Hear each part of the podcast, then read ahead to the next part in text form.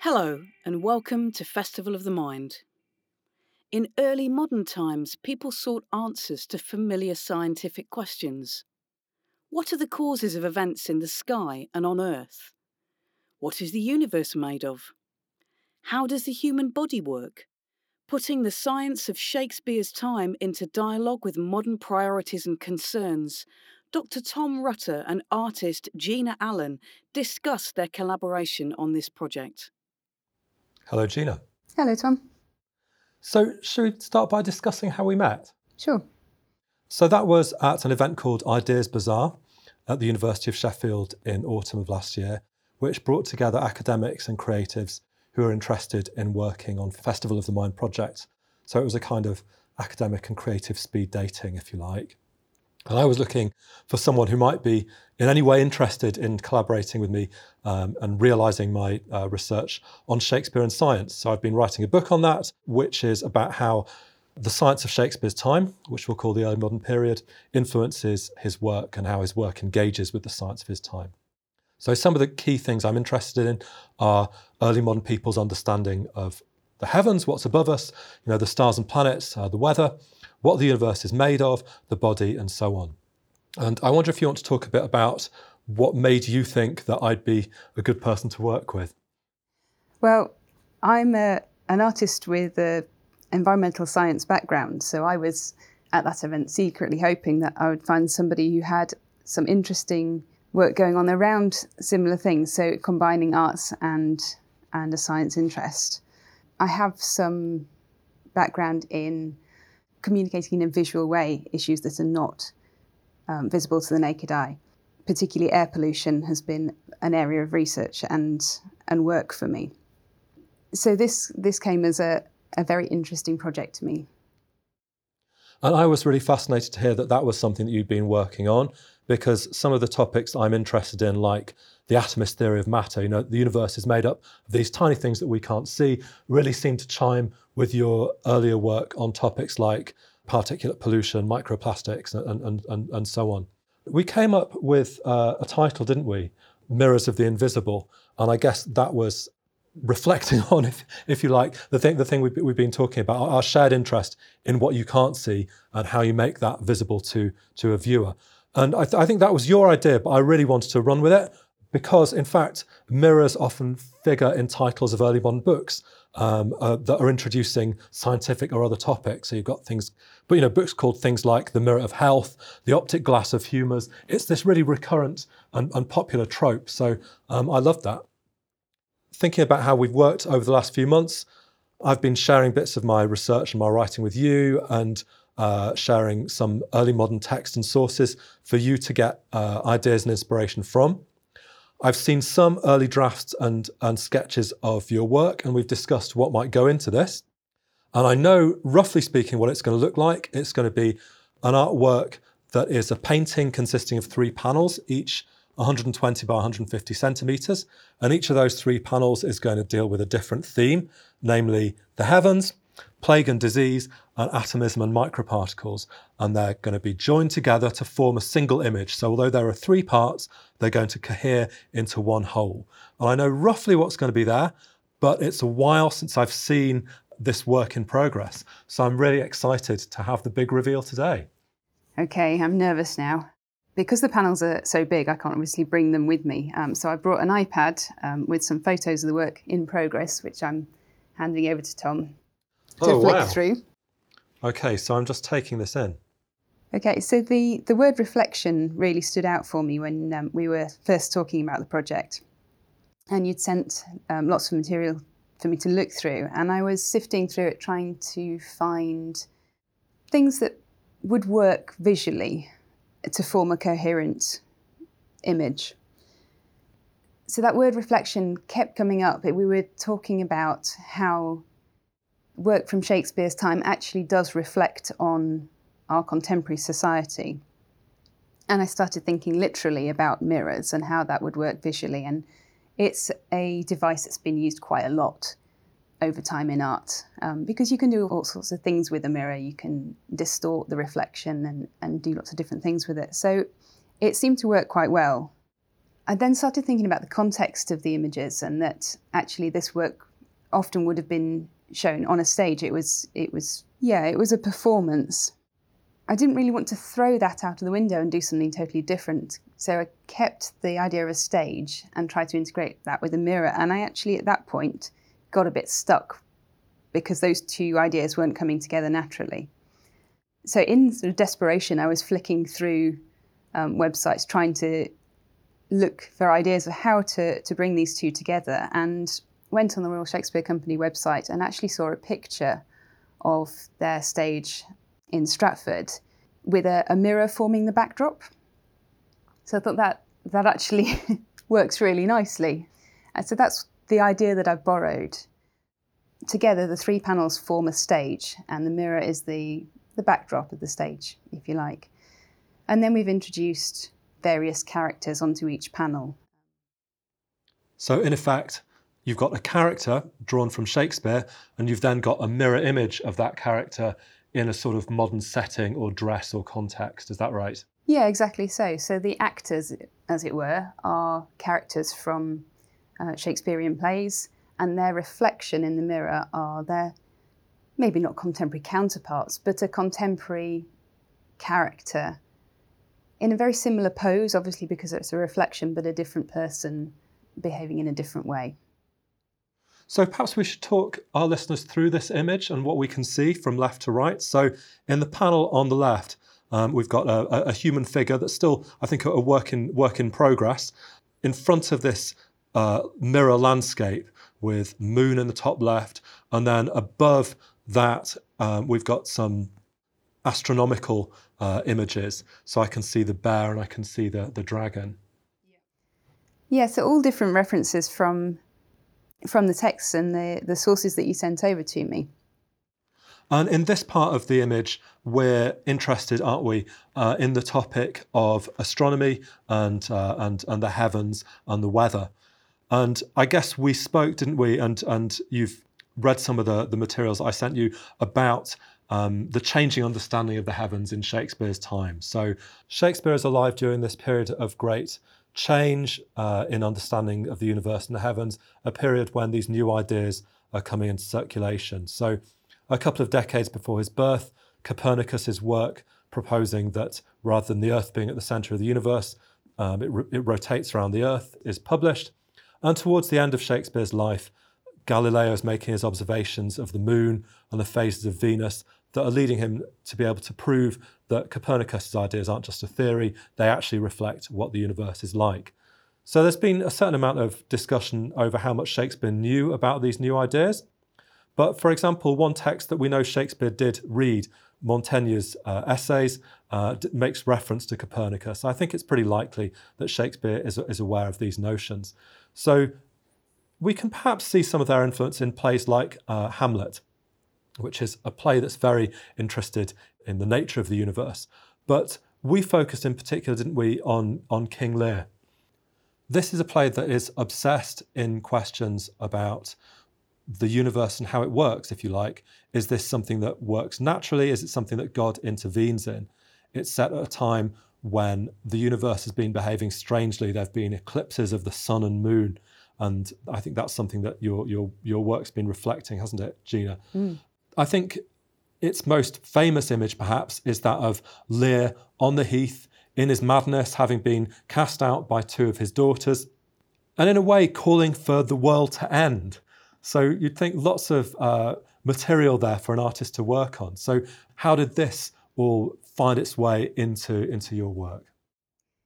Yeah, I mean, Lear was tricky because when we started talking about him and how I would portray him, you know, I wanted to put a crown on, on him because I know he's a king. But we talked about the fact that he probably wasn't wearing a crown at that stage in the play. So I had to find ways of providing some visual clue, an indicator of who this character is. And eventually we we included the fool that would have been present on the on the heath with Lear. Um, so the fool becomes a, a, sort of visual clue to who King Lear is. Um, but rather than putting him as a, an additional character, uh, additional actor on the stage, I've brought him into the scenery. So if you think about a, you go and see a play at, at a theatre, often there are scenery elements that are present on the stage when there's no actors involved.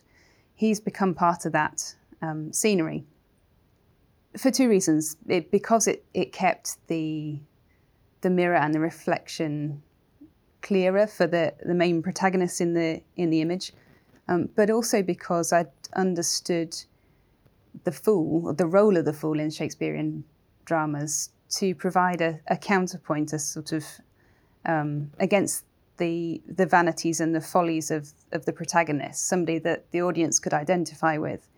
So I've taken the idea of, of the fool as a sort of witness and made him part of the scenery so that he's present across the whole image and not just specifically as a a visual indicator of, of who Lear is in the image. Fantastic. And I wonder if you could talk a bit more about how that idea of the mirror has worked through in your presentation of Lear and how you've used that as a way of linking early modern and contemporary priorities and agendas. Yeah, I mean, King Lear, Raging on the Heath, is inviting, um, I can't remember the phrase, I think it's sulphurous fires. Um, sulphurous and thought executing fires, I think. Yeah, which sound really nasty. So I'd taken that idea and thought about the a contemporary context, and we were talking about weather and climate change and I have a sister who lives in Australia, so wildfires were a, a sort of hot topic of conversation um, with her the, when we were starting to talk about this project. So the idea of wildfire worked really well. It meant that the reflection worked for both King Lear and for the contemporary reflection. So the, the contemporary reflection has become a, a firefighter. He's um, you know, dressed in in full firefighting kit with uh, a hose. Um, and he's obviously facing a different way because he's a reflection. He's facing back into the image and facing that, that wildfire in the background. I think that's a really striking reversal, isn't it? Because on the one hand, you've got Lear wanting the universe to end, uh, the, the, the, thunder and lightning to, to, to, bring it to a conclusion. And at the same, uh, what you've done with that is to reverse it and, and to uh, take someone uh, and imagine someone whose role is uh, to, to prevent and to put out fire. Yeah, exactly. And I think maybe that says something about, you know, sometimes we don't actually want everything we wish for. I just want to say a word as well about those kind of astronomical and astrological signs at the top of this part of the image, because in a way that speaks to someone that isn't depicted, but who is very much there in the background, maybe of this thing, of the thinking of this part of the uh, of, of, of the creative work, which is Edmund. Edmund in King Lear is a character who's illegitimate and therefore doesn't have the rights of inheritance and so on that his brother Edgar is going to. And his sense of himself is very much as someone who's obeying the law of nature rather than obeying the laws of civility and, and, and civilization. He has this great speech about how you know, he would be what he is, uh, regardless of what star sign he was he was born under. There's this sort of debate um, in his soliloquy about what makes him what he is. He's insisting that the fact that he was born under the dragon's tail and so on has has no influence on on what he's he's come to be. Um, so there's a kind of debate going on there about about the claims of astrology, whether the stars do or don't govern our behaviour, and that seemed to be something that you were quite economically putting into that part of the image. Yeah, it's an interesting aspect to include because it raises the question of agency and how much control we have over our behaviour and over the choices that we make. And I think, particularly in a contemporary context, which is obviously the only time in which we can make choices that have any impact, um, thinking about climate change, it just it raises the question of of how much can we do, or do we want to make choices um, that that have an impact in any, any particular direction? I suppose that question about choice and agency and so on might take us quite neatly into our middle panel, which is to do with uh, plague in a Shakespearean context, but COVID in a modern one. Plague fits quite weirdly into early modern ideas about illness and sickness because the dominant view of disease among educated people, right, is it's due to an imbalance in your humours, so in your bodily fluids. And, and so if you're ill, it's because of something that starts from within you. But the thing with plague is it comes from the outside. And so it doesn't really fit into this paradigm of how you get sick. Nevertheless, early modern authorities uh, and local authorities, local government, seem to have a pretty good idea of some of the things you need to do to stop plague from spreading. So, close down places where lots of people mix, like theatres. Of course, because they think that plague is the will of God, they don't want to close down churches because people should still be praying to be delivered from plague. So that's a bit of a inconsistency um, in, in their thinking there. But um, they do things like closing the theatres, like ensuring that infected houses are shut up and marked. But as I say, that coexists with this belief that it's God's punishment, so you don't close churches. And there are also a whole wide range of um, cures for plague that people suggest, ranging from sniffing certain herbs to chewing certain herbs. Eating cinnamon toast was one of the ones I really liked. I came across that, that yesterday. Um, other substances are involved, but it's basically cinnamon toast. So, cinnamon toast turns out to be a plague cure. Um, there are also cures that have to do with fumigation. So, taking a new brick and making it really, really hot and chucking it in a basin of vinegar so that it, the, the steam that's produced fumigates the building. Another one has to do with onions. They thought that onions could absorb the plague. So if you take a, a load of onions, um, peel them, and lay them on the ground, leave them for 10 days in a room you think is infected, those onions are going to gather all the infection into them. And then you need to, of course, bury them somewhere in the ground so that they don't pass that infection on. So it seemed to me there was a whole load of really uh, you know, graphically interesting stuff here for you to get your teeth into, Gina. Yeah, absolutely. Loads of, of really good visual material, and some of it really does make you chuckle. But actually, what struck me was when, when I'd finished chuckling at it and thinking, oh, how, how silly, you know, onions can't possibly absorb the plague. I started thinking about the, the contemporary sort of version of that. And actually, we weren't in such a different position when COVID first hit. You know, we didn't have the understanding of, of the disease that we wanted to have and have started to develop now. And there were some really uh, possibly unscientific cures that circulated on, on the internet that were being recommended quite strongly, even some of them by some high, fairly high profile figures. I remember, I remember Donald Trump uh, suggesting injecting bleach directly into your veins. Mainline bleach as a COVID cure. Yeah, absolutely. And that was really what I wanted to try and get into the into the image. Um, so the reflection then became, the contemporary reflection rather, became an NHS worker holding a phone to sort of to give the idea of that internet access, the social media, um, and what information might be available to people alongside our kind of scientific medical understanding and responses. And if I understand the image correctly, that image of the NHS worker is a reflection of a Shakespearean character, isn't it? It's Friar John from Romeo and Juliet. Um, and I suppose plague is an idea that is everywhere in Shakespeare.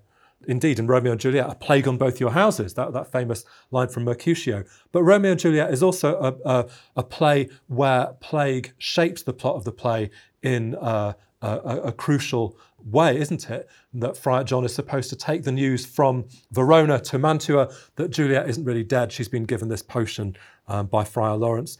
But because plague is raging, Friar John uh, is in, in a house where plague is thought to be, and he can't pass on the message. So he's the Shakespearean figure that your NHS worker is a reflection of. Yeah, yeah, exactly so. For me, there was a parallel between the the ecclesiastical figure and the NHS worker. You know, both are people who provided support and consolation and advice in times of um, COVID and plague. So I wanted to give them some sort of solace in each other as well. So in the image, they're actually uh, Friar John is is leaning against the mirror. He has his hand on the mirror, um, so that he's almost touching his own reflection. Their, you know, their hands are meeting. So there is a sort of, yeah, a comfort perhaps between the two of them. What I like about that is that you're putting these figures in dialogue. It's not just that the one is a reflection of the other, but there is this sort of relationship that you're imagining and depicting there. So it's not two things that are separated by the mirror, it's two things that the mirror is bringing into contact one with another. Um, should we use that as our cue to go on to the final part um, of the image, where we move on to the theme of, of matter? So, this was something that in my work I've become interested in, insofar as I've tried to address a question that's bothered a lot of historians and critics uh, over recent years whether Shakespeare knew about this theory of matter that was becoming you know, increasingly widespread and well known in his time, but that went back to the ancients. This idea that the universe is made not of the four elements, as uh, Aristotle had believed, and as you know, medieval science had believed, and was still a very dominant theory in Shakespeare's time, but that maybe it was made out of these tiny particles, not at, not atoms in the sense of modern atomic science, but rather these tiny invisible things that through coming into contact with one another, basically create the universe. So this goes back to the Greeks, to people like Democritus, Epicurus, but one text that Shakespeare may well have known is not a Greek one, but a Latin one. It's Lucretius's De Rerum Natura on the nature of things, on the nature of the universe, which had been largely lost in the Middle Ages, but was rediscovered in the early 15th century by an Italian called Poggio Bracciolini um, in a monastery somewhere, I think, in, in, in Germany. Uh, we don't know quite which monastery. But this is not a sci- well, it is a scientific text, but it's also a poetic text. And one thing that I love about it, and I think gives an artist so much to work with, is the fact that it's not dryly scientific. Lucretius is coming up with all these metaphors and images to try and explain uh, atomistic ideas, to try and make the invisible visible, to go back to the terms um, of, of your work and of, uh, and, and, of this project as a whole as well. He's trying to lead the reader in, into an understanding of how just because you can't see these atoms, it doesn't mean they're not there. So some of the metaphors that he produces to get this idea across, often quite homely things like drying washing you know, that wet washing becomes dry, you know, there, there must be these tiny particles of water that are leaving it in order for it to dry out. I particularly love an image that he has as well of statues that stand by the roadside close to cities and how one hand becomes smaller than the other because people are, are touching it uh, as, as, they pass. So there must be these tiny particles on the statue's hand that are, that are being know, wiped away uh, and that, that, that, are being removed. We can't see it happening, but we can see the result of it. And that's how he's trying to help his reader to an understanding of you know, the existence of invisible things.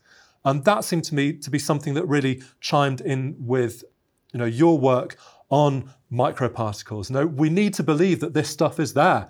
You know, they're clogging up our rivers, they're there in our atmosphere, and you know, it's urgent that we can come to understand how the things that we do have consequences. Yeah, absolutely. I mean, when you sent me various references over, the Lucretian text or an excerpt from it was one of the ones that I just picked up quickly before I took my daughter to a swimming lesson, and I hadn't printed the, the first page of it. I pulled it out of the bag and was sat waiting for her um, and just had a read through without really properly appreciating what it was. And I was just, I remember sitting there being totally astounded by, firstly, how, how beautifully it's written, and then realizing exactly what it was and how long ago it was written. To think that they have, a, or they had rather, an understanding of maybe not quite in the same um, vocabulary that we have now, but how matter is is put together was just astonishing. And as you say, there's so many good visual elements in the text that I could use to to bring into the into the image itself. I wanted at one stage to actually bring Lucretius into the image, um, and what I found was that you know like you said, the text had been lost, but also we don't have any images of Lucretius or even a, a, a bust uh, to work from. So there wasn't a, a, particularly good way of, of bringing him into the image in an identifiable way. So we chatted about that, and eventually we decided to bring in a, a stage light in the top right hand corner of the image, um, which is shining light down onto the mirror itself, and trying to capture the reflection of light on particles like like you see if um, if strong sunlight's coming through a window, you see reflection. At least in my house, you see reflection on on dust particles. Um, trying to capture that in the image to suggest the presence of of particles that we most of the time can't see. Exactly, and that's an image that Lucretius uses repeatedly to try and help people understand that just because you can't see stuff doesn't mean it's not there. I don't think the point is that the um, dust particles themselves are atoms. It's more that by shedding light on something uh, that looks empty, you can you can see stuff that's actually there. Yeah. And you know, if we take this to another extreme, we can hypothesize the existence of atoms that we can't see, but that we, whose existence we can deduce. So I think the idea of a, a, a, a stage light um, is a nicely, an appropriately theatrical image to, to be using in, in, in this artwork to convey that, that notion. This is the, the panel that's almost slightly reversed um, in that the, the main protagonists in the scene are probably not where most of the action, I suppose if you want to call it that, in a still still images. The scenery, the the setting actually forms a lot of the the story of what's going on in that um, panel. So we have we have a rubbish bag flowing from an urban landscape into into a watercourse, asking questions about where where waste pollution, where plastic pollution goes to. We have a, a car exhaust talking about atmospheric pollution and where how that persists in our environment. And also, I've included a tractor um, spraying fertilizers, pesticides in in a field. Um, so all these things just making very small visual references to um, things that we're doing, behaviours uh, that are part of how our society is put together and perhaps that we take for granted. We don't think about how these things persist or disintegrate in our environment. And the Shakespearean character that you've chosen to include here is quite an ironic choice in a way, isn't it? It's Prospero, um, who, of course, towards the end of The Tempest, utters these lines about uh, how the solemn temples, the great globe itself, Yea, all which it inherit shall dissolve, and like this insubstantial pageant faded, leave not a rack behind. On the one hand, he's talking about the theatre, but he's also talking about the, the world as well. So the globe in, in both its senses, you know, the, um, the, the world and the Shakespearean theatre. But he's talking about that dissolving and you know leaving nothing behind, and uh, you know spirits dissolving in, in, into thin air. But ultimately, I suppose what we're trying to get at in this part of the image is that things don't dissolve into thin air. They carry on existing in other forms. No plastics decompose into smaller plastics. And nothing really ever goes away. And I, so I wonder if you want to talk a bit more about how you're using Prospero as a, as a figure in this part of the image. He's almost the antithesis, isn't he, of what we were talking about and this idea of atomism, the idea that all can dissolve into nothing. And, you know, to us now, it seems you know, totally implausible using the text, um, he allowed me to, I suppose, exploit the the potential of, of the medium that I'm using, so paint, to explore the idea and almost to to poke fun at it, I suppose. So he talks about, and I can't remember the quote, you'll know it better than me, that his cloud capped towers shall dissolve. So I thought about those in a in a contemporary context and have included in in a sort of urban landscape in the scenery some flats, some high rise buildings, office towers, and I'm going to leave some of those unpainted, so unfinished. So just poking at this idea of things can't dissolve, you know, they can't dissolve into nothing by explicitly leaving them unpainted, leaving them as nothing. And another great Shakespearean inst- instance of that comes in Hamlet and the, the graveyard scene where uh, Hamlet is speculating on what happens uh, to Caesar or to Alexander the Great, you know, after after their deaths, that might their dust, you know, turn into you know clay or loam that stops a barrel with, you know. So um, he's interested in, this, in these questions of what happens to matter, what happens to us after we stop uh, existing. I sometimes wonder whether part of this is due to his, his own experience as an actor and as a playwright. When people die on stage, they don't just go away. You've got, you've got to get them off, off there, there somehow. You know, there's this actual quite practical problem to do with getting matter um, from, from one place to another that as a dramatist he's quite interested in. So I don't know if there are any um, final points we want to make about this uh, image. Perhaps we could talk a bit about what we've both um, learned through the, the, the, making of it. I mean, I certainly hope that our, our listeners have got something interesting out of listening to this conversation and that people who go to see the art, artwork will uh, enjoy it and find it thought provoking. But I must say, I found this such an interesting process myself. I'm primarily interested in how Shakespeare's work develops out of its historical context and how it engages with this historical context. But working on this project with you has made me get out of that comfort zone, I suppose, and try to think about what it says to our, our own age and our own problems. And it seems to me that it has quite a lot to say to it. There are points of contact and there are points of difference. You know, obviously, he's coming out of a period that has very different assumptions about the universe, about how the body works, um, about how stuff is put together, albeit those ideas are, are changing. And yet, the ways that he's thinking these ideas through and the way that people in his time are responding to the crises of their time, I think has something to say to the age in which we find ourselves. What, what about you, Gina? Yeah, I think exactly as you've just said, really, those what struck me having, you know, come to this project without having picked up a Shakespearean text since I was at school when I studied Macbeth, it's really highlighted just how relevant the texts still are.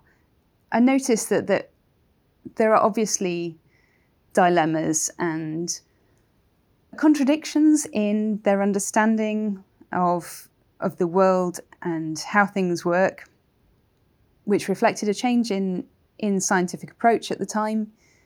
But actually, that's not so different from, from our understanding of the world now and how we still hold contradictions. We can still do that. We still have different beliefs. You know, we have a very sort of scientific approach to, to life and understanding now. We can still hold superstitions. We still have different beliefs, which, you know, keeps life very much interesting and it keeps open the possibility of of new understanding. So I think that's a really important thing for me to take away from from this project is that actually holding those contradictions and understanding them and appreciating them is is something that's really important. And do you think that as well as reflecting on history and reflecting on our own age and reflecting on other artworks, that works like your own, you know, can and should make a change to the way people not just think about themselves in the world, but how they act in it? I think every artist wants to hope that their work can do something like that. Uh, that but you never know what people are going to take from an, an artwork or from a, a creative work of any kind. You can only do your best to kind of communicate something in it and and leave it to the viewer to understand it within their own context, within their own understanding and experiences and perceptions. So I hope that it forms something that is visually appealing and interesting and thought provoking. And it would be lovely to hear how people respond to it. Amen to that. I really hope that um, if people have been listening to this podcast and finding it um, interesting and as interesting to work on this project as we both have, that they'll see and enjoy the artwork, maybe even go back to Shakespeare and, uh, and, and tell us what they think. Indeed. Thanks for listening. If you like this episode, please subscribe. We love to hear your thoughts and responses on social media. Find us on Twitter, Instagram, and Facebook.